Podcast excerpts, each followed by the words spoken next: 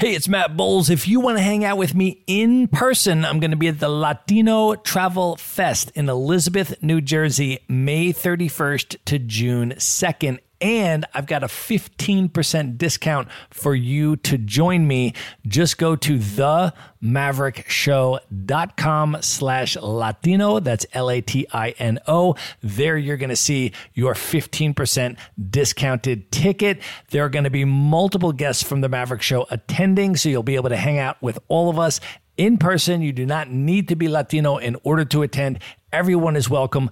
Again, get your discounted ticket at themaverickshow.com slash Latino. And as soon as you do, send me a DM on Instagram at Matt Bowles Maverick. Let me know that you're coming so that we can make plans to link up in person. And now, here's a clip of what's coming up on today's episode. Hey, everybody, it's Matt Bowles. Welcome to the Maverick Show. We've got a fun one for you today because the tables are turned and I am the guest being interviewed by Chase Warrington of the About Abroad podcast. Now, you'll remember Chase because I interviewed him on the Maverick Show back in episode number 189. If you haven't heard that one, highly recommend checking it out. We'll link it up in the show notes. And if you're not yet familiar with the About Abroad podcast, I definitely want to encourage you to find that show and subscribe to it anywhere you're listening to this podcast. You can just type in About Abroad and you can subscribe to his show. He interviews some incredible guests. He's a super talented podcast host. This was a very fun interview for me to do with him. He pulled out a lot of really cool stories and we just had a blast. So I think you're going to enjoy it. And now here is Chase Warrington interviewing me on the About Abroad podcast. My guest today is Matt Bowles. He is the co founder of the Maverick Investor Group, the host of the Maverick Show podcast, which is one of the leading travel podcasts out there and a show that I'm a big fan of myself. And he is a full time digital nomad that's been traveling the world and living location independently, a true pioneer in that regard. A lot of fun catching up with him, getting to know more about his origin story, what motivated him to go location independent and some of his favorite places around the world and how he manages to make that happen. We spend a good bit of time talking about Remote Year, the program that gave him a chance to travel with a community of people and how he's getting ready to return on another trip with them. We also spend some time in Africa and talk about some of his favorite places and various corners of the world. So, lots of fun, a lot packed into this one hour episode. I hope you enjoy and you'll help me in welcoming Matt to About Abroad. Yeah, so I'm currently in Germany. Where were we when I spoke on your podcast? You were in Portugal? Is that right? I was in Portugal when you spoke on my podcast. I was there for about a month. I was there for my birthday. That's right. Based in Lisbon. And then a whole crew of us went down to the Portuguese wine country and hung out there and rented a villa that had chickens. You could go get fresh eggs for breakfast from the chicken coop and all of this remote Portuguese wine country type of stuff. And then we just went around in vineyards all day, every day. So, yeah, man, it was fun. Yeah, you're just constantly living the dream. It's pretty fun to watch. Where are you now, though? You back in the US? I am doing a quick swing through the US. So I usually spend about one month of the year in the US, kind of hanging out with family and seeing some friends and all that kind of stuff. So I was in Europe up until about two weeks ago. And now I'm doing a quick swing through the US and then back out of the country September 1st. Did you go to the Bansko Nomad Fest? Is that right? I did, yeah. So after you and I chatted in Portugal, I went over to Bansko for a month and spoke at the Nomad Fest, which got 550 nomads from all over the world converged in this tiny little ski town, which doesn't even have an airport or anything. You have to fly into Sofia and then you take a car ride for two and a half hours to get out. And yet 550 people from all over the world came. So it was wild. It was really fun. Wow. Tell me about the Nomad Fest a little bit. I saw some pictures. Obviously, wasn't there. We would have been hanging out if that was the case. But how was it? It was cool, man. It was a cool crowd. Matthias, who's this German guy, has been based in Bansko now for a number of years, and he's really been building out the nomad scene there. So he's built this Bansko co-working space, and from that has built out all these social activities, and has really been kind of working on trying to attract nomads there. And one of the things he does every year is he does this Bansko Nomad Fest, and so this was the largest one that he's ever done. He was able to break 500 people on this one. And so it's a series of talks that nomads give on different topics. And then there's all of these different social events and different cool stuff you can do. Go to the hot springs and you go on hikes and bonfires and all of this wild stuff that he has set up. So it was fun, man. The fest itself the official, I guess, programming went for about a week, but of course, nomads stay for like a month. So there was a whole bunch of people that just kicked it for a while and stuff. And I like to kind of slow travel around. So I stayed for about a month. So it was fun, man. It looks cool. I haven't been there yet. It's like one of those nomad villages that just keeps popping up that I feel like I got to go see at some point. And just like you said, like the challenges is just like getting there. It's not just like a quick, easy flight. And that's a lame, terrible excuse, but I'm eager to go. But if I'm being real, that's the friction that's kept me from doing it. But I am considering maybe planning to spend a winter there or something and just go check it out. It's a cool ski town, man. I was there for about a week during the wintertime, so I got to get a scene of that. And it's definitely much more bustling during the wintertime. The summer for sure is the off season, but that also means you can get incredible deals on accommodations and stuff like that. I mean, we're talking like Thailand type prices, right? Wow. I mean, it's crazy. Yeah. That's wild, man. Yeah. To find that, someone once described it, I think it was here on the show as kind of like the Alps. You kind of feel like you're in the Alps, but you're just not on Alps prices, which is quite nice. Yeah, it was cool, man. It's a really cool little ski village town, and you get all of that vibe, you know, for a fraction of the price that you would have it, as you said, in most of Western Europe for sure. Yeah. So you mentioned you're a slow nomad traveler. You've been doing that since way before it was cool, like 2013 or something. 2013, I left Los Angeles. Yeah. So I lived in LA full time up until then. And I had been working remotely. I had started my own business and I had built it with a location independent infrastructure. And so I could be working from anywhere. I was choosing to be in LA because one, I love LA. And number two, I was in a relationship in LA and my partner and I were living together and she was doing her PhD at UCLA in Egyptian history. And one day she comes home and she's like, yeah, so I got to go to Cairo for a year to do my dissertation research. And I'm like, cool, I'm location independent. I'll go to Cairo for a year. Let's do this. so we pack up all our stuff, get rid of everything, leave LA, go to Cairo for a year. And at that point, I was only expecting that it was going to be one year. But then we finished that year, and then we were like, well, you got a year to write your dissertation. You don't need to go back to LA to do that. You've got all your research with you.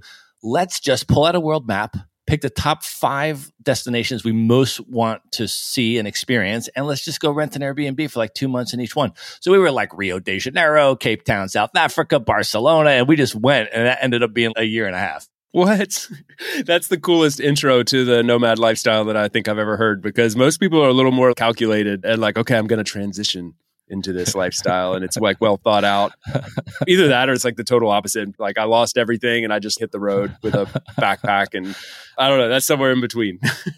yeah, I did have the location independent business infrastructure already set up and flowing, right? So I was able to just work from anywhere. Like that was already established. So I didn't have to figure out how am I going to build that because I had already built that.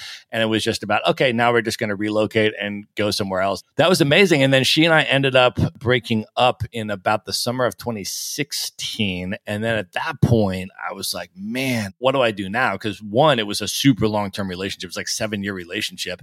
And I was feeling super isolated because I had just broken up out of this long term relationship. We literally broke up on the island of Cyprus. What? and I'm so I'm sitting there in Nicosia, Cyprus. I don't know another person on the island. And I'm like, oh man, I just got out of this relationship. What are my next steps? I need people. I need hugs. I need community what do I do? So I'm like, okay, first step is just take a flight somewhere. So just go to Skyscanner. What's the cheapest flight out of Cyprus? Go to Athens for 50 bucks. I'm like, done. So I go to Athens and then I get off the plane. I check into my Airbnb and then I go to a coffee shop and I'm like, all right, I need to plan the rest of my life right now. And so I had heard, this was 2016, I had heard about this program called Remote Year. And I was like, this is absolutely perfect for me right now because I need an immediate community, but I also want to keep traveling. So mm-hmm. this is perfect because what Remote Year, the company does is they bring together location independent professionals who don't know each other at the beginning. And then they facilitate a 12 month itinerary where you live in a different city each month for 12 months across four continents our trip was. And then they take care of all your accommodations, your co working space access, 24 7 Wi Fi. They have full time staff locally on the ground in each place. And then you travel the world together as a community. Right. Mm. So you're like this roving community. So you have that as your base and as your social anchor and community support and all that kind of stuff. And then I was like, this is absolutely perfect for me right now because I need community and I want to keep traveling. So I just jumped on remote year and did a year with them back in 2016. So you did one of the full year cohorts. Yes, sir. Wow. Where all did you guys go? Was it around the world kind of thing? Remote years changed a little bit over the last years. They have shorter cohorts now and they have longer trips. And I think some are really focused on certain geographic regions. And so were you on one of those like worldwide trips? We did. We did four continents. Wow. We started in Kuala Lumpur and we did three months in Asia. At the time, it was Kuala Lumpur and then Phnom Penh, Cambodia. And then we did the Thai island of Koh Phangan. And so we just lived on the beach for five weeks in Koh Phangan, which was all crazy. I mean, these are all like super different experiences. And you know how different a city like Phnom Penh is from an island in Thailand. So we had all of these experiences in Asia. Then we went to Europe and we did Europe for three months. And then we went to Mexico City. And then we spent the last five months in South America, went through Colombia, Peru, Argentina, and did the whole thing, man. So wow. it was absolutely amazing. The people that did that program with me are family for life, still some of my best friends to this day. It was incredible. And as you mentioned, Remote Year has evolved significantly since then. I actually did the seventh program ever. Wow. it's early very early stage. We were very early. Their first program ever was still orbiting when our program started. So we were in the first year of remote year operations when our program started. Was it bumpy at all? Was it like obviously a new thing? Oh, yeah. Yeah, growing pains. oh, yeah, man. But it was amazing because the primary value that you're paying for there, or at least that I was paying for, was the community. And it's like, what type of person is going to leave everything and everyone that they know and commit upfront to traveling the world for a year with a bunch of strangers that they've never met. I want to meet every single person that makes that decision and I want to hear all of their stories because those are my people, man. That's why we got into the podcasting game. I'm sitting there like, oh, that sounds perfect. I want to talk to every single one of them and ask, what is your story and why the hell are you here? And there's a lot to be learned in there. Exactly, man. But yeah, so after you finish your remote year program, you become an alumni. And then they gave me, as an alumni, the ability to drop into other programs for a month at a discounted rate and join their program for a month. So I actually did that in a number of different locations, including Valencia, Spain. You and I have talked about my time there. Yeah, yeah. That was actually me dropping into a remote year program that was going through Valencia for a month. So I did that and I dropped in onto a program that was in Marrakesh and in Morocco and some other different locations. And it was very cool because you also have a connection with those people because they're like, oh, you did remote year too. What was your experience like? And you have this shared experience. So you're immediately welcomed into the program. So I did a number of those kind of alumni drop in months. And then, as you mentioned, they have also expanded their offerings and now they offer four month programs, they offer one month programs, they even offer like retreats that are even shorter than that, I think. But I am actually going to do in a couple weeks my second official remote year program. And this time I'm doing a four month program. And this is actually their first ever all Africa itinerary. So we're going to do South Africa for a month, Tanzania for a month, Kenya for a month, and Senegal for a month. Whoa. Will that be your first time in any of those countries? Because I think you've traveled extensively in Africa, if I'm not mistaken. I have been to all of those countries before, but I love them and I am excited to go back and spend more time there and do more things there. Because some of them I was only there for, like Tanzania, was only for a week. Mm. I just spent a couple days in Dar es Salaam and then went out to the island of Zanzibar for like a week. And this time I'm excited to do a lot more stuff in that country. Nairobi, I've spent about a month in Kenya. Senegal, I've spent about a month in Dakar, which is unbelievable, incredible city. And then Cape Town, I've spent about three months there, but that's also an amazing city. So I'm excited to go back. Is there anywhere in particular, like, I don't know, for me, when I've got these like long trips planned out, I've always kind of got that one place in my mind that I'm just really itching to go to. And sometimes it's like in the middle of the itinerary and you just kind of can't wait to get there. Is there any place like that for you?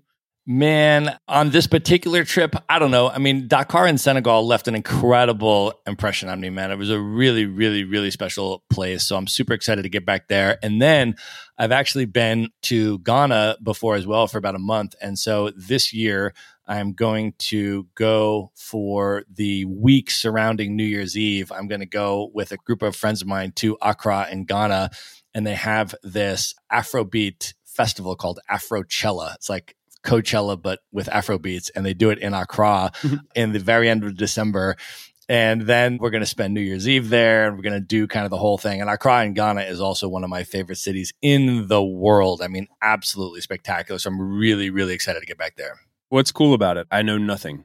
So a bunch of these cities in West Africa are right on the coast. I probably spent about five months on the continent in 2019. I spent a couple months in Cape Town, and then I went up to West Africa, which is my first time in West Africa. And I did a month in Nigeria, in Lagos. I did a month in Accra in Ghana. I did a month in Dakar in Senegal, and then I did a real quick swing through the Ivory Coast one of the cool things is that these are all right on the coast, right? So you have these major capital cities that are on the water, right? So you have these like unbelievable beach parties. I mean, Accra in Ghana, they have a Sunday party on Labadi Beach, which gets 5,000 people on a regular Sunday. It's not a festival. It's not a special event. There's just lined with DJs on the beach, 5,000 people coming out dancing the whole day under the stars. It's just incredible. The nightlife is completely next level. Absolutely incredible. And the, the country is just, it's infused with music just bumping through the streets. I mean, even like local street kiosks that are just selling beers and basic things. You can just go and sit down at a pull out table that's kind of like right in front of their little street kiosk. They've got speakers that are bumping this incredible music. I mean, you're just in this amazing environment, man. It just infused my spirit with wonderfulness, man. I'm super excited to go back. Oh man, it's such a weird thing to say Africa because it's such a massive piece of land and involves so many countries and cultures and a lot of diversity there that I think might get overlooked sometimes. But it feels like it's just generally speaking an area for instance i struggle to get people to come on the show that can talk extensively about traveling in africa or moving to africa. It's very easy to find people who have said like oh yeah i went and spent a year in brazil or i spent a year in france or even Bali or something like that. But generally speaking, I've struggled to get people on here that have a lot of knowledge about Africa. But I do get this sense that this is changing a little bit. I'm seeing more digital nomads talking about spending time there.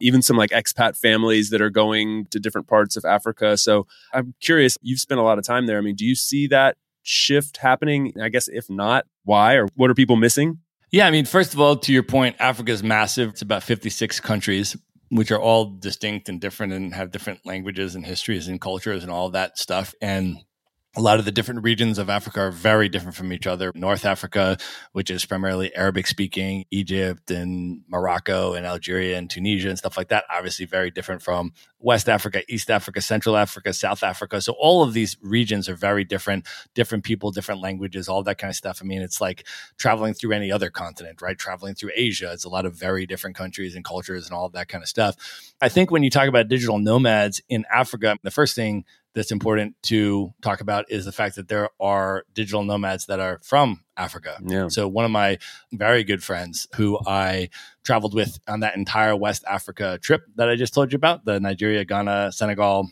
Ivory Coast trip, she is born and raised in Kenya. Wow. And then she went to college in Uganda and she is a full-time itinerant digital nomad who just travels the world and works remotely and all of that. And so I've interviewed her on my podcast. She's a really good friend of mine. So there's plenty of digital nomads that are from Africa, born and raised in Africa, that are digital nomads and that are traveling around Africa, in addition to obviously the traveling outside of Africa too. But that's, I think, one important thing when we talk about digital nomads is that digital nomads are from everywhere and they travel everywhere, right? Yeah. So I think as you're traveling around Africa, you'll meet tons of amazing people, including digital nomads that are there, that are traveling there that are from maybe another country in Africa or this or that. Incredible entrepreneur scene in a lot of these cities. Nairobi, Kenya, remarkable entrepreneur hub, incredible co working spaces, rooftop bars, espresso. It's incredible. Wow. That's super cool. It's a good reminder. Like there's a tourist path for nomads, I think that you could easily follow. And to get off that path from time to time is a nice reminder. And especially after you've been doing this for a long time, you're always craving something a little different. You want change. You adopted this lifestyle so that you weren't sitting sedentary and experiencing the same thing every day. And so changing it up is necessary. And I think it's a good reminder you can break free of maybe the more traditional nomad hubs, if we're going to call it that, and break out into some other places. For sure. Yeah. It's funny, man. Talking about remote year brings back some good memories. Living in Valencia, especially, might have been around that same time. I'm trying to think. There was tons of remote year groups coming through there. I constantly was meeting up with them, hanging out, groups just passing through. And because I was living there, it was a cool dynamic. I was kind of like envious of them because I'm like, man, you guys are traveling all over the world and on to another cool place next week or next month. And and at the same time, there was sort of some like mutual envy, I think, because they were like, man, you're living in this awesome city. Like I didn't even know about Valencia and you're living here full time now. That was always like a good time. We'd meet up for drinks or tapas or whatever. And yeah, man, always enjoyed that. I'm, I'm a big fan of the remote year concept and would love to join one of those cohorts one time. I think I'd probably do one like you're doing, like four months or something would be really cool. It is cool, man. And for some people, it's been something where it's like, oh, that was my entree into nomading because they make it very easy, right? I mean, it's mm. like turnkey digital nomading, right? Here's your community, here's your accommodation. They take care of your flights, they take care of your co working space. All the admin stuff is done. Here's the stuff to do on the ground, here's the cool things. And then there's just a built in community, so you're never lonely. I mean, it's like all of the nomad challenges are taken care of in one turnkey package. And so for a lot of people, that's their entree into the lifestyle and then they kind of keep going. It was amazing for me because of the community aspect. That was the main value for me is like, wow, like you're going to bring together all of these incredibly fascinating, remarkably interesting people. And I just get to go travel the world and have adventures with them for the year. I mean, that's just insane because these are the type of people where whatever city you're in, you can just be like, who wants to go on a side trip? You know, like we were in Lima, Peru, and that was our base for the month. And I was like, who wants to go to Bolivia for eight nights and go mountain bike the world's most dangerous road outside of La Paz and then go down to the salt flats and go through the salt flats for like four nights and be off grid and do that whole thing? And eight people were like, I do. And they're just, you go with eight people. It's like that kind of a thing for the whole year. Man, it sounds so idyllic. When we're talking about it, it's like, who doesn't want to do that? Is there any major flaw in the system or something? Is it incredibly expensive and therefore just not accessible to a lot of people? Or it just seems so perfect? Is there a drawback? Is there any downside?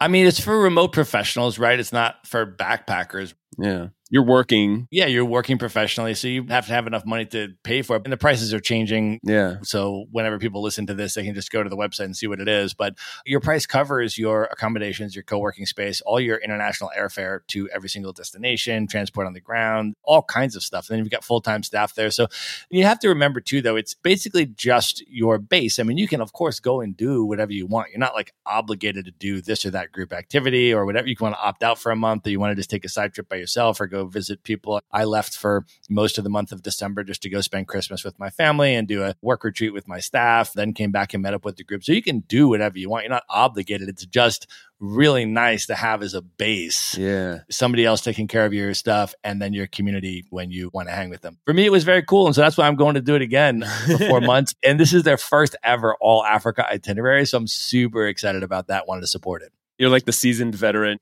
You've already done this. You've been an alumni of an alumni. You're like the Godfather. And what's the movie called? Oh, the Godfather's here. He's been here. He's done that. well, I think there's going to be a lot of alumni actually coming on this Africa itinerary, which will be really cool. So it's a lot of experienced travelers and different folks that are coming on. So it'll be fun. Oh man, sounds awesome. I'm pretty excited to follow along. Something you referenced there that is really good to know is I think one of those potential downsides could be for somebody like you and I are extroverted. We enjoy being around people, but not everybody is necessarily like that. And I know some people who feel when they get in those groups, they feel kind of like trapped. They don't want to go, even on a lighter scale. I don't want to go join that expat group or that digital nomad group that meets up on Wednesdays to work together because I don't want to feel like trapped in that. So I think knowing that you're not trapped, you're not in there for a full year or four months or whatever, you can go off and do your own thing, but we're going to provide you with the base and all the necessities. That's the key. Yeah in terms of just expanding on, you know, if we want to talk about downsides, and it's not just to remote year, but I think any type of traveling around, there is oftentimes a very easy route to hang out only with other travelers, right? Yeah. So whether that's you're traveling the world with a company like Remote Year, or there's a number of other work travel programs as well, some of which I have patronized as well. And it's very easy to just hang out with all of those international folks and just go out with them every night and go to the thing and hang out with them and really sort of not immerse or integrate or connect with the local area. Mm. But I mm-hmm. think that's also the case even when you're just traveling by yourself. You can like plug into this expat group and go to this expat bar and hang out with all these expats or go to this nomad hub and there's all these other travelers. And I think that's a very easy thing to do. And I think it certainly can be a downside if you're not intentionally conscientious about making sure that you're doing things that are actually connecting you with the local community and the local place and the local people. Because ultimately, that's a huge reason of why we're traveling in the first place, right? Yeah, absolutely, man. Like we were kind of touching on earlier, it's about getting out of the mundane, the norm, and shaking things up and having something new on the horizon constantly. And if you're not doing that, there's some downsides to the lifestyle we've selected. There's some drawbacks. And if you're not fully embracing and enjoying the reasons that you went on this journey, then you're sort of doing yourself a disservice. Yeah, 100%, man. 100%. Actually, that's funny because one of the downsides for me and I want to use this as a segue to dive into what you do professionally because I find it pretty fascinating that you've built location independent business that actually solves a problem and a pain point that I have. And so I'm going to give a whole bunch of context here and circle back because I think this is kind of interesting. So, as an American guy, and this is not just an American thing, but this is just something that I know for sure is true in my culture and in our culture. You're kind of brought up thinking that what you do is you go to college, you get a career, and then you buy your house as soon as you possibly can because your house is the way to build wealth and you got to own and you can't rent and you progress through life from there. And one of the big challenges that I faced was when my wife and I decided we were going to go nomadic, we were on that path. We had the stable careers and all the things, and we had a house and we were paying it down fast. And we were very proud of ourselves in that moment. But we sacrificed all that. This is one of those quote unquote downsides that we kind of got rid of that path. We abandoned that path and went on a different path where we were renting and we were not saving as much as we should have been. And we were living for experiences and not for the future and all of those things, those other cliches. And so circling back, like that's continued to be one of those big challenges for me is, for instance, we're still renting, we're not owning. It's a lot for us to think about living on the road and figuring out where we want to go next month and also managing rental properties back in the US. It's also, as an American, it's hard for me to buy rental properties in other countries. So it all kind of gravitates around what Maverick Investor Group does. And I want to ask you to explain the origin story of the company and a little bit more about what you guys do. Yeah, absolutely, man. So the origin story is that my entire professional career up until the age of 30, I was working in the nonprofit advocacy space. And so as I was doing that, I was thinking to myself, man, I am never going to make a lot of money at my job with my salary in the nonprofit space. So I should figure out how to invest. And so what I did is I bought my first house. I bought a four bedroom house and I rented out three of the bedrooms to friends of mine. So I had three streams of income. And then in the first year of owning that house, it appreciated in value more than my entire annual salary. and I'm like, wait a minute.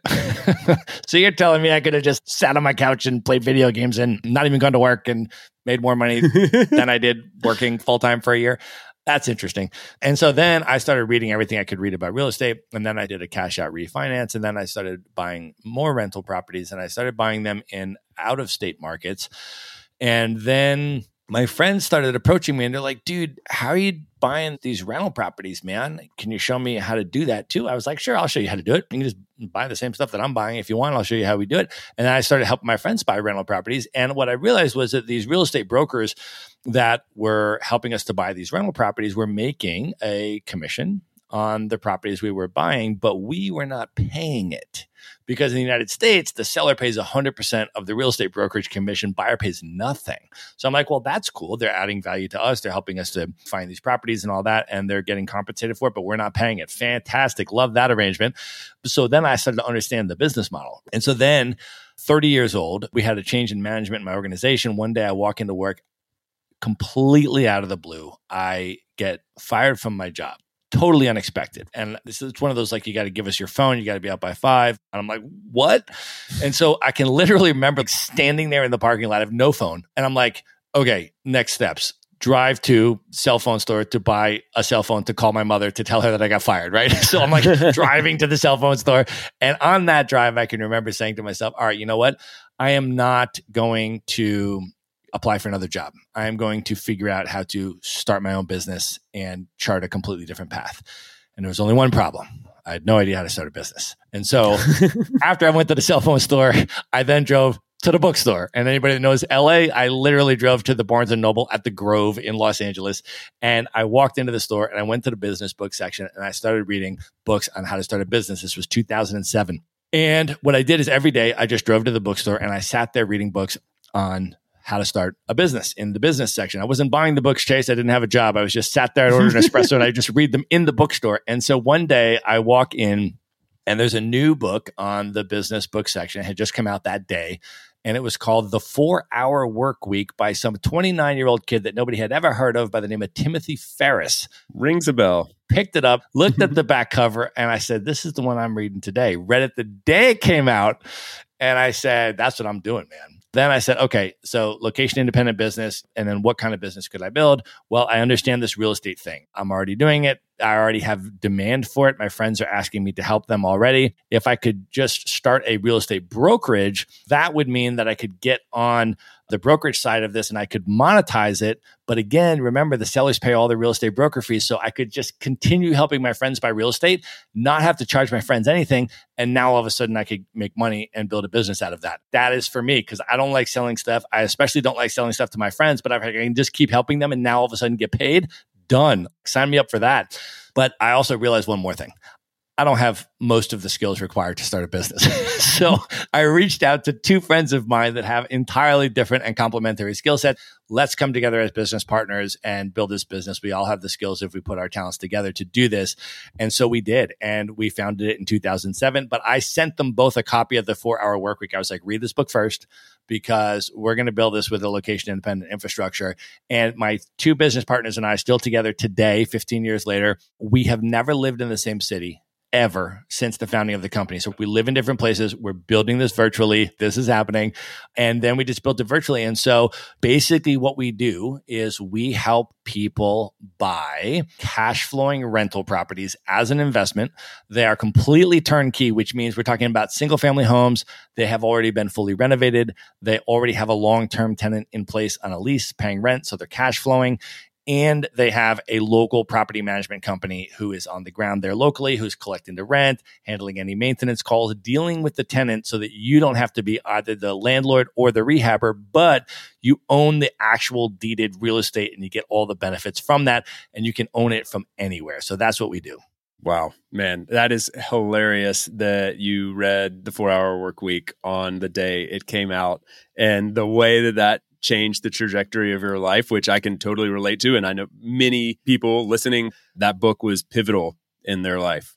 100%, man. Absolute yeah. game changer. And that informed the entire trajectory. And then from there, we just continued building the business. And one of the things that we said is this is going to give us also a great advantage, not just for us, because we can be location independent and our staff can be location independent, but it's going to be a great advantage to our customers because it's going to allow us the agility to help people buy in the best markets in the US, which change over time, right? So most real estate brokerages, all they have to sell is the properties that are right there in their local area, right? So if you go to a real estate agent in any city and say, mm-hmm. Hey, is your city a good city to invest in? Should I buy real estate through? yes, it's great because they have nothing else to sell. So they have to retrofit their marketing materials to sell the product that they have. What we do is we flipped it entirely around and we said, okay, let's put the real estate investor first, our buyer customers first, and provide them the agility to buy in the best markets, which change over time, right? So we don't care which real estate market you buy in. We're totally agnostic. We can help you to buy in the ones that are most advantageous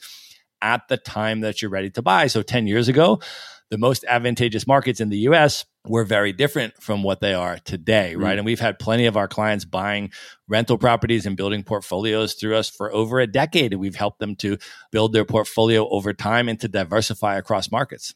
Wow.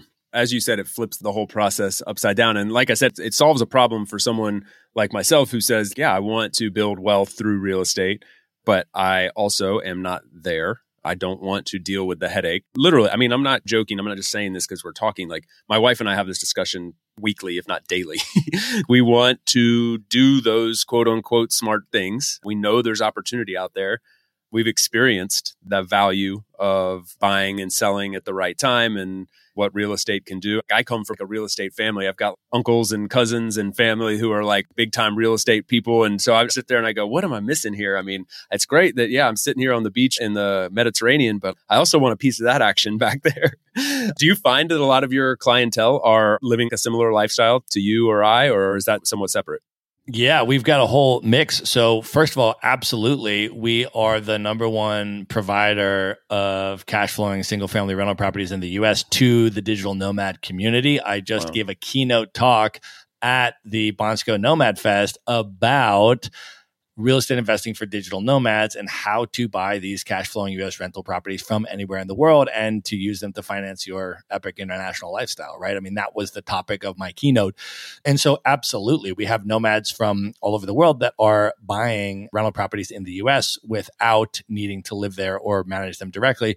And we also have clients that are not nomads that live in a very expensive state like California, where it does not make a lot of sense to buy rental properties. And we're helping those California residents buy rental properties in US markets that make a lot more sense for cash flow, like St. Louis and Kansas City and Indianapolis, where mm. the price to rent ratios are dramatically more advantageous to the investor than they would be in California or New York City, et cetera. Yeah. I got a Spanish friend. He's a business owner in Valencia and he buys rental properties around Valencia. And his whole thing is he buys cheap ones. For us in the US, it might be equivalent to buying $100,000 homes or $125,000 homes. And he buys the cheap ones. And his whole idea is like, okay, using that math, I'll buy 10 $100,000 homes instead of one $1 million home because I can rent that $1 million home for, let's say, 10000 a month but I can rent those 10 $100,000 homes for 1500 a month. So I'm increasing my cash flow by 50%, therefore. Anyway, this whole concept has wrapped up in my mind. That additional cash flow, in his case, he's reinvesting it in the business. But if you were a digital nomad type or someone who wanted to live abroad, that could literally just be paying you your monthly salary wherever it is that you're living. It could be covering all your expenses. I had a guy on the show a couple seasons ago who had set up a great situation where he had bought a home in the US he wasn't even American, but he bought a home in the US, just like you and just like me, actually. He goes back there one month a year. It's like his home base. He's got his stuff stored there in an owner's closet, but he Airbnbs it the rest of the year. He's got a property manager there that manages it all. And the cash flow from that, so he's got people paying down the mortgage, building the wealth for him. The house is appreciating, and the extra cash flow pays for all of his expenses on his digital nomad life. Phil, if you're listening, you know I'm talking about you. He's living in South America and it pays for all of his expenses every month. And it's just one house. Yeah, I mean, likewise, I have interviewed multiple people who are traveling the world full time, living entirely off of their passive rental income. So any work that they choose to do or projects that they choose to do or other stuff is entirely on their terms and if they feel like it or not, because their passive rental income is financing their entire lifestyle. They're basically retired and able to just travel around the world and do their thing. So it's pretty amazing. What does someone need to do? Pretend we're just talking. You're telling like, okay, I'm interested. What do we do from there? What does this process look like? So the beautiful thing, as I just mentioned, is that 100% of our services are entirely free to you. So one of the things we want to do is do a video consultation with every single person that we work with to understand your particular situation, your buying criteria, your real estate investment goals, all of that. And then we'll help you to take the next steps for you. So if you want to qualify for a mortgage, we have preferred lenders we can introduce you to, and you can qualify and see what type of mortgage rates and terms you would be able to qualify for. Then we can talk about market selection, right? Which market is going to be the best for you based on your criteria. And then we'll show you and give you access to look at the rental properties. We can connect you with the property managers all of this kind of stuff so that we can basically hold your hand and walk next to you and facilitate giving you the resources to conduct all of your own due diligence. So you're going to be doing the due diligence because it's important that it's independent and it's from a third party. So, for example, you're going to hire your own home inspector to go in and inspect the entire property, give that inspection report to you. We're not saying, oh, trust us, you know, we've already done the due diligence. No, we're going to show you how to do it yourself independently through third parties. You're going to send in your own appraiser, your own inspector, all this kind of stuff. We'll give you the resources on exactly how to do that, but you're going to do it independently. But we will be there to walk you through the entire process. And then once you've selected your property, and you're comfortable with it and you've gone through the due diligence and you close, you can close from anywhere. So you can have a mobile notary meet you anywhere you happen to be. You can close from outside the country. You don't even have to come into the US. And then you will own the property and the cash flow will start coming into your account as soon as you close. Nice. Sounds awesome, man. That's great. Are you an investor yourself? Do you do some investing? Well, I told you, yeah. I mean, this is how the whole thing started, right? I just bought a rental property about two months ago in the St. Louis, Missouri market, which has been one of our most popular markets over the last year. I mentioned to you that the most popular markets have changed over time. So 10, 11 years ago, the most popular markets were Phoenix, Arizona, right after the great real estate crash because everything was so inexpensive there. But now the prices have gone up so much and rents haven't kept pace with that. So now you have this process in some of these markets called yield compression, where if you continue to buy there, you're paying a lot more, but you're not getting a lot more rent. Mm. So it's a less optimized situation. Our clients that bought there 10 years ago crushed it, but now it makes more sense to buy in these other markets. So we've probably helped people buy in 12 different states or so over the last decade plus. And so when people come into us now, we'll talk to them about what the most advantageous markets are to buy in right now. That's very cool. Man, I love it.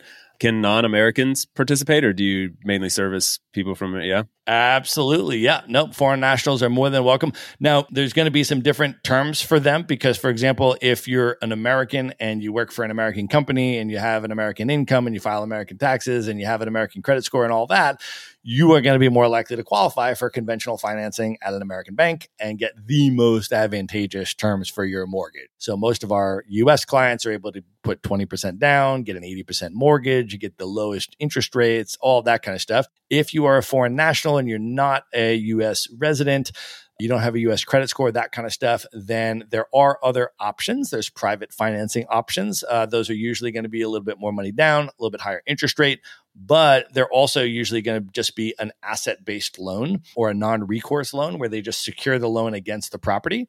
And they say, if you don't pay the loan, we'll just take the property. Like, not a problem, right? Yeah. so they don't have all of the income and credit and all of these qualifications and goes on your credit report and none of that, right? Which also applies, by the way, not just to foreign nationals, but we have clients that are buying rental properties in their self directed retirement plans and other things like that that are going to not qualify for conventional bank financing. And so they'll take the private financing and do it that way.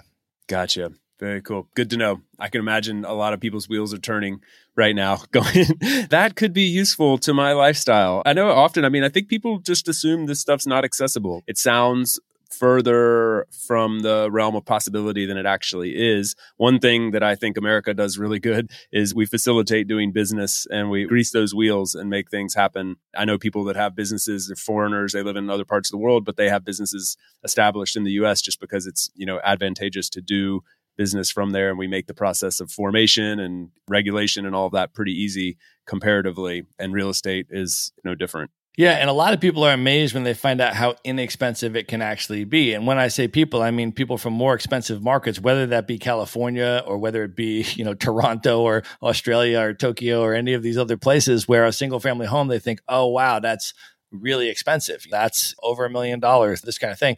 Whereas in the markets that we're talking about, Chase, we are talking about a fully renovated, detached, single family home in a nice suburban area, majority owner occupied neighborhood that you can get for starting around 100,000 US dollars fully renovated. Wow. Okay. Yeah, that's crazy it's crazy, right? And about 100,000 to 200,000 is about the range, right? Because what you want to do is you want to be in those real estate investor sweet spots. So when you go into these markets, the first thing is what we talked about kind of the macro dynamics of these markets. They have strong real estate fundamentals, they have strong economic indicators, they have really solid price to rent ratios, but even within that, you want to make sure you're buying in the right parts of that city. Yeah. So if you're buying something that's too expensive, too high end, the luxury stuff, you're not going to be able to rent it for enough money to make it cash flow and to make sense Likewise, on the other side of the spectrum, if you are buying things in undesirable areas, you're not going to be able to attract quality tenants that are going to pay their rent on time, stay for the long term. You're not going to have great resale exit strategy to primary homeowners if you're not in an area where primary homeowners want to live and all of that. And so you want to be in what we call the real estate investor sweet spots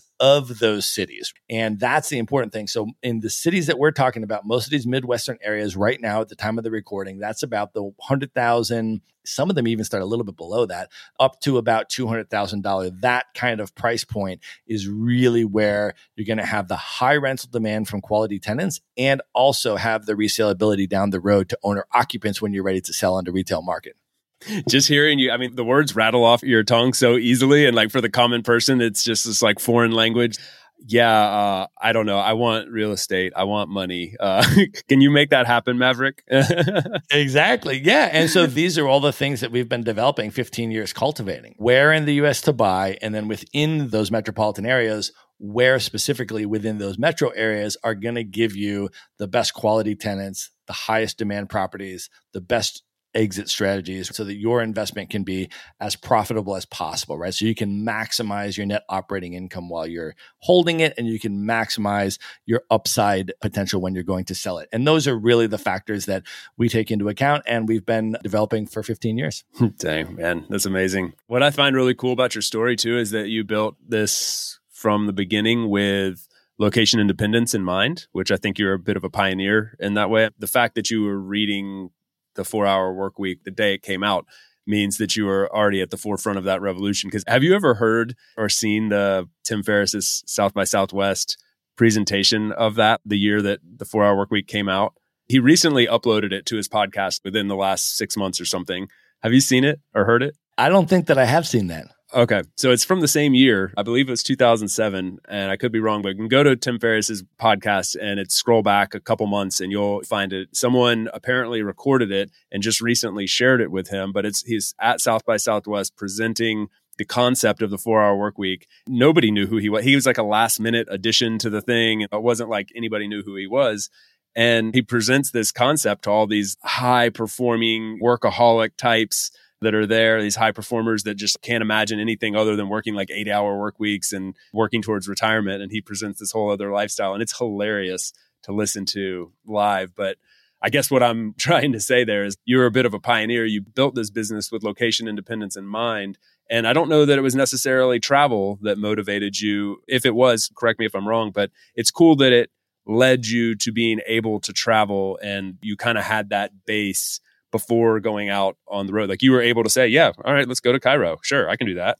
Yeah, I mean, I think location independence is the value. And then whatever type of way you choose to exercise that freedom is totally up to you. And that can change over time, right? So I was location independent from 2007 to 2013, but I was not a digital nomad during that period. My first six years of location independence, I chose to be based in LA because I loved LA. I was in a relationship in LA. I was just kind of where I wanted to be. I had no business purpose there. We weren't doing any real estate in LA. I just chose to be there and to work from there because I loved it. And so then, starting 2013, I made a different choice about how to exercise my location independence. And so I think location independence and achieving that freedom really is the goal that's beneficial to every single person. And then every single person is going to have their own ideal lifestyle and they can exercise that freedom however they choose, whatever is best for them. And that can change over time for each of us. So your lifestyle now might be a different than what you chose three, four, or five years ago, might be different from what you choose five years from now. And that's cool because you can make those adjustments because you have that freedom. Yeah, that's the dream. For me, that was what I really want. I mean, I was more motivated directly by travel. Like I was really craving getting outside of my norm. I had been living in the southeast of the US for forever and just really wanting more than my one or two weeks of being abroad. And I craved like hearing other languages and just eating different food. I mean, all the sort of cliche stuff that you love about travel. That's what I really wanted. And so I was just willing to sacrifice so much. And I think subconsciously on some level like part of my like motivation to kind of like advocate for the future of work and do this podcast and all that is because I hated that I had to make those sacrifices in order to fulfill that dream to travel like it really did irk me because I am pretty professionally motivated. I do think about those things associated with like finances and the future and retirement and all that stuff's just like baked into my brain. I can't make it go away. So having to do that trade off to achieve location independence, to be able to travel and scratch that itch that was experiencing other places around the world. I hated that I had to make those trade offs. Today, I'm very happy with my career and I got a good thing going. And I see millions of people around me getting their opportunity to live location independent. So I see this wave and it's awesome. And It's really fun. And it's even cooler to meet people like you who are like, yeah, yeah, I was there at the very beginning and, you know, it wasn't necessarily travel. It was just location independence, but now I got it. Now I travel the world. I'm getting ready to go spend four months in Africa. This gives me a ton of energy. 100%, man. Yeah, totally agree, brother. Yeah, it's a fun thing to be a part of, and I'm excited to see where it goes. What do you think's next? This whole digital nomad, remote work. What's the next thing on the horizon? Yeah, I don't know. I mean, certainly the pandemic made a lot of people, whether they're running companies or whether they're working for companies, both sides realize actually, I guess this job can be done without coming into an office, which is, of course, what we've all been saying for years.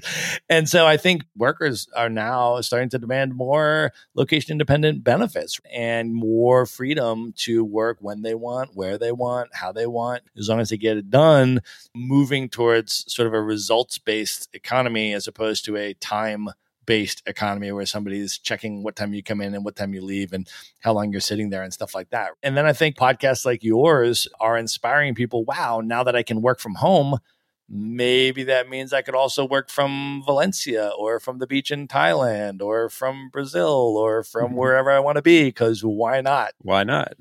and so I think a lot of people are starting to realize that. And your podcast and the people that you've interviewed has just been an incredible resource to people who are in that exact transitionary moment. They're like, okay, all of a sudden I can work from home. So technically I'm location independent. So what now can I do to design my lifestyle and make things incredibly exciting and fulfilling? And they come across your podcast and they listen through it, man, and it just gives them amazing ideas and amazing case studies and amazing examples and is helping people to sort of live their best life, man. I think that's where we're going. Yeah. And your podcast as well, which we're going to talk about in a second and link to in the show notes, of course. I want to say that one of the motivations behind starting this podcast was to showcase different ways that people could build location independence or at least live abroad. Actually, location independence, I would say, was like a notch down because not everybody cares about that. Some people, they're married to an Argentine and they want to be able to move to Argentina with their family, but they can't take their job or they don't know how they're going to make that happen. Or some people have a desire to do what you're doing and travel perpetually and whatever the case may be. So I really wanted to showcase like there's a ton of people that are living abroad for a year, for a month, for their whole life. And they're doing it in different ways from going on student visas to building location independent businesses to being a flight attendant to whatever it might be. There's all these different avenues you can get there. And I really never thought about until talking with people like yourself. I never thought about real estate being one of those avenues to creating a location independent lifestyle. Kind of like contradictory. It's like this big giant thing that a lot of people think is the thing weighing them down and keeping them from being able to go somewhere. And in fact, it could be your ticket to going abroad. And that's all kind of hitting me right now as we're talking. That's a very cool element of this whole conversation. Well, one of the things that is really important to realize, I think, is the diversity of things that can be made into location independent businesses.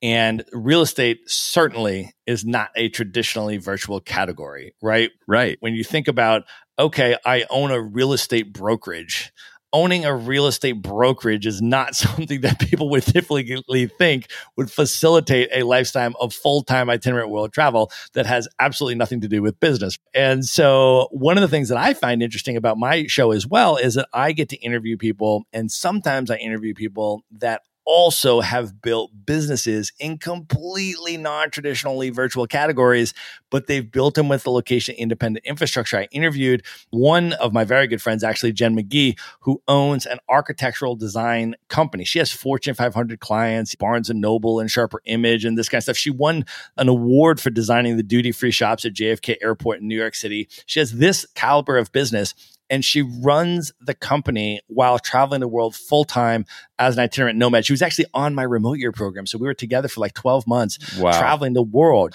I interviewed another friend of mine, Daraja Asili. We're in Kenya together in Nairobi for a month. And that's where I met her. And she was there for a month, just nomading. And we were talking about business. And I said, well, what's your business? She said, oh, I run a live events company. This was pre COVID all of the live in-person events take place in the United States. She gets a hundred thousand paying customers per year that attend her live events in the United States, and she runs that business while traveling the world. I interviewed her on my podcast from Nairobi, Kenya, as we were just there chilling, hanging out with no business purposes and running our remote businesses that all involve things that are back in the States. It's amazing what people are doing. God, it's so inspiring, man. I would highly recommend people listening. If you enjoy About Abroad, and especially if you enjoy About Abroad for these types of reasons, then I would really recommend checking out the Maverick podcast. I'll let you tell us a little bit more about generally what you're talking about, and we'll link to it in the show notes. But I listen, I'm a fan, and that's why it's so cool to have you here on the show. You've been doing it a lot longer than me. So kudos to you once again, a pioneer. Well, thanks, brother. Yeah. So you can listen to the Maverick Show with Matt Bowles wherever you are listening to this podcast. Just type in the Maverick Show with Matt Bowles, and there you will see it.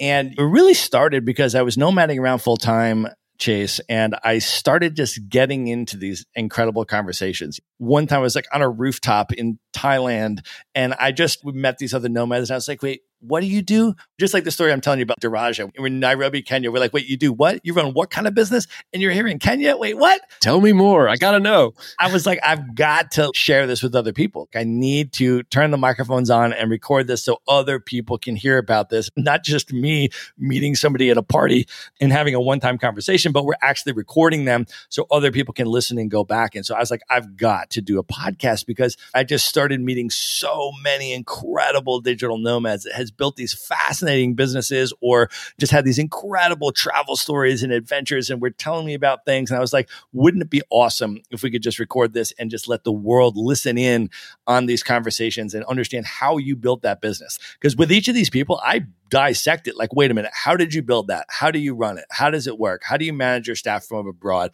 What happens if this or this or this happens? How do you handle that? What tips do you have for people that are at these different points in their journey? And so we break all of that down pull out actionable tips and tactics that people can use in their own life both in terms of the entrepreneurial stuff as well as the lifestyle design stuff and we talk about travel stories and adventures. And so puts a lot of people onto these incredible international experiences that they can just put on their bucket list and now be aware of to go and do. So super fun conversations. Most of them are over a bottle of wine. We literally open a bottle of wine at the beginning of the show and just drink through it and just have these casual conversations about travel and the nomad life and location independence and how to build remote businesses and all that kind of stuff. So super, super fun. So yeah, wherever you're listening to this, just type in the Maverick Show with Matt Bowles. Would be amazing to get your feedback too. So check out the show and would love to hear what folks think of it. Nice. It's a lot of fun. And I feel such a prude. I mean, you invited me for a glass or a few of wine, and, you know, here we are drinkless on my boring About Abroad. So next time I'm having you back for an About Abroad happy hour where we do normally accompany it with a cocktail drink of your choice, whether it be tea, coffee, beer, wine, whatever is your thing, and we'll have a good time. I love it, man. Sounds amazing. we have a new tradition on About Abroad that I want to end with today. The previous guest left a question for you. They didn't know it was you, they just left a question. You're going to leave a question for the next guest. You don't know who that person is. So, this question I'm seeing for the very first time right now, and we're going to hear your answer, and then we'll get your question once we're off air. You ready? I guess so. Hit me with it. Yeah. I mean, you didn't know this was coming. Did not. No prep. Yeah. All right, here we go. So, if you were going to put down roots right now, where would you be putting down your roots? Rio de Janeiro in Brazil. Oh, okay. Elaborate for us real quick. I mean, Brazil is just magical. The harder part about that was picking Rio over Sao Paulo or over some other part of Brazil. I think Brazil is for me just an incredibly magical place. Every time I step foot in that country, it's just enchanting. It just has an energy about it. The music and the culture. I mean, kind of similar to what I was talking to you about what West Africa, right? With Ghana and Nigeria and these kind of places. I mean, very similar vibe that I feel there in terms of how music and, and dance infuses that culture, street parties. It's a way that people approach life, I think, that inspires me. You know what I mean? Yeah. It's just regularly just prioritizing things like you know like street parties and music and dance and beach life and all of that kind of stuff man. And so every time i go there it just does really good things for my soul for my spirit. And i just look forward to going back. So if i had to pick one spot man that would probably be it you know what I love about talking with you is you have an amazing energy and you approach life with a zest that I think a lot of us probably envy and want to emulate. So keep that up, man. Keep that energy flowing. I see it in the social media that you put out there and I hear it in your podcast and talking with you, it's even much more apparent. It's contagious and it's awesome on many levels. So man, keep that up. Thank you, brother. Appreciate that, man. I feel the same about you, bro. I'm a big fan of the show and uh, love what you're doing as well, man. Yeah. Well, thank you. This was great. We will do the happy hour. There will be a round two. I'm force you into it, whether you want to or not. I hope. Anyway, man, thank you so much. Safe travels. Enjoy. I look forward to following along and catching up again soon. I appreciate it, man. And if your listeners want to learn more information about any of the stuff that I'm up to, like if they're interested in learn, we have so much free stuff. Like all of our real estate information is free. Our consults yeah. are free. All the stuff is entirely free. So if anybody wants to learn more about this stuff that we've been talking to, I've actually created a special page just for your listeners. So they can just go to themaverickshow.com slash about abroad. And there we've got a completely free white paper on real estate investing for digital nomads.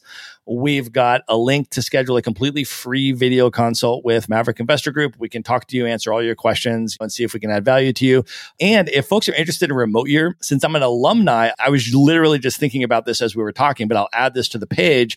I actually have an affiliate link for remote year, which gives you a discount if you actually want to do remote year. So if wow. you're interested in getting a discount when you do remote year, if you're interested in that, I will put that link here as well. So you can just use that and you can grab a discount if anybody's interested. I hadn't even thought about that, but since we are talking about it, it's like, let's give people as much value as possible. That makes perfect sense. I'll put that on the page as well. And then of course, a link to the podcast and everything. So if you just go to themaverickshow.com slash about abroad, all that stuff will be in one place. And of course, every listener of the show gets a VIP treatment at Maverick. So just come through, let us know know you heard us here and would love to support everybody and provide as much value as we can.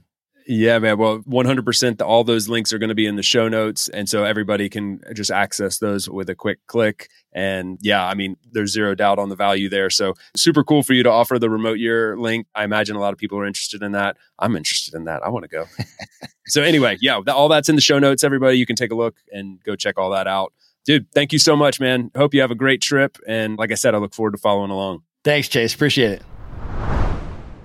All right. I hope you enjoyed that episode. And now that you have heard an episode of About Abroad, I want to encourage you to give Chase a rating and review of the show and to subscribe to his show wherever you are listening to this podcast. You can just type in About Abroad and subscribe to his show as well. He has a lot of incredible guests come on his show. So I think you will definitely enjoy that. And then I also want to encourage you to listen to episode 189 of The Maverick Show, where I interviewed Chase so that you can hear more of his story as well.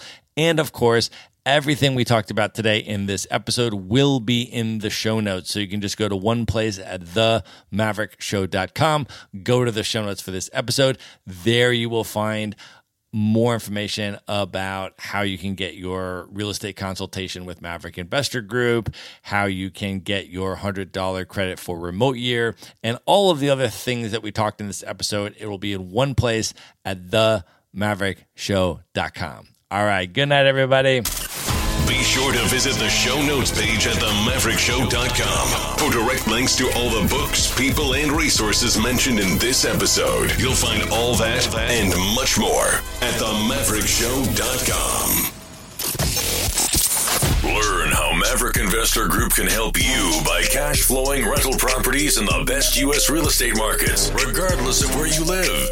Schedule a free phone consult today at themaverickshow.com slash consult. Now you can buy rental properties with tenants and local property management in place, so you don't have to be a landlord or a rehabber. To get your questions answered and discuss how Maverick Investor Group can help you meet your real estate investing goals, schedule your free phone consult today at themaverickshow.com forward slash consult.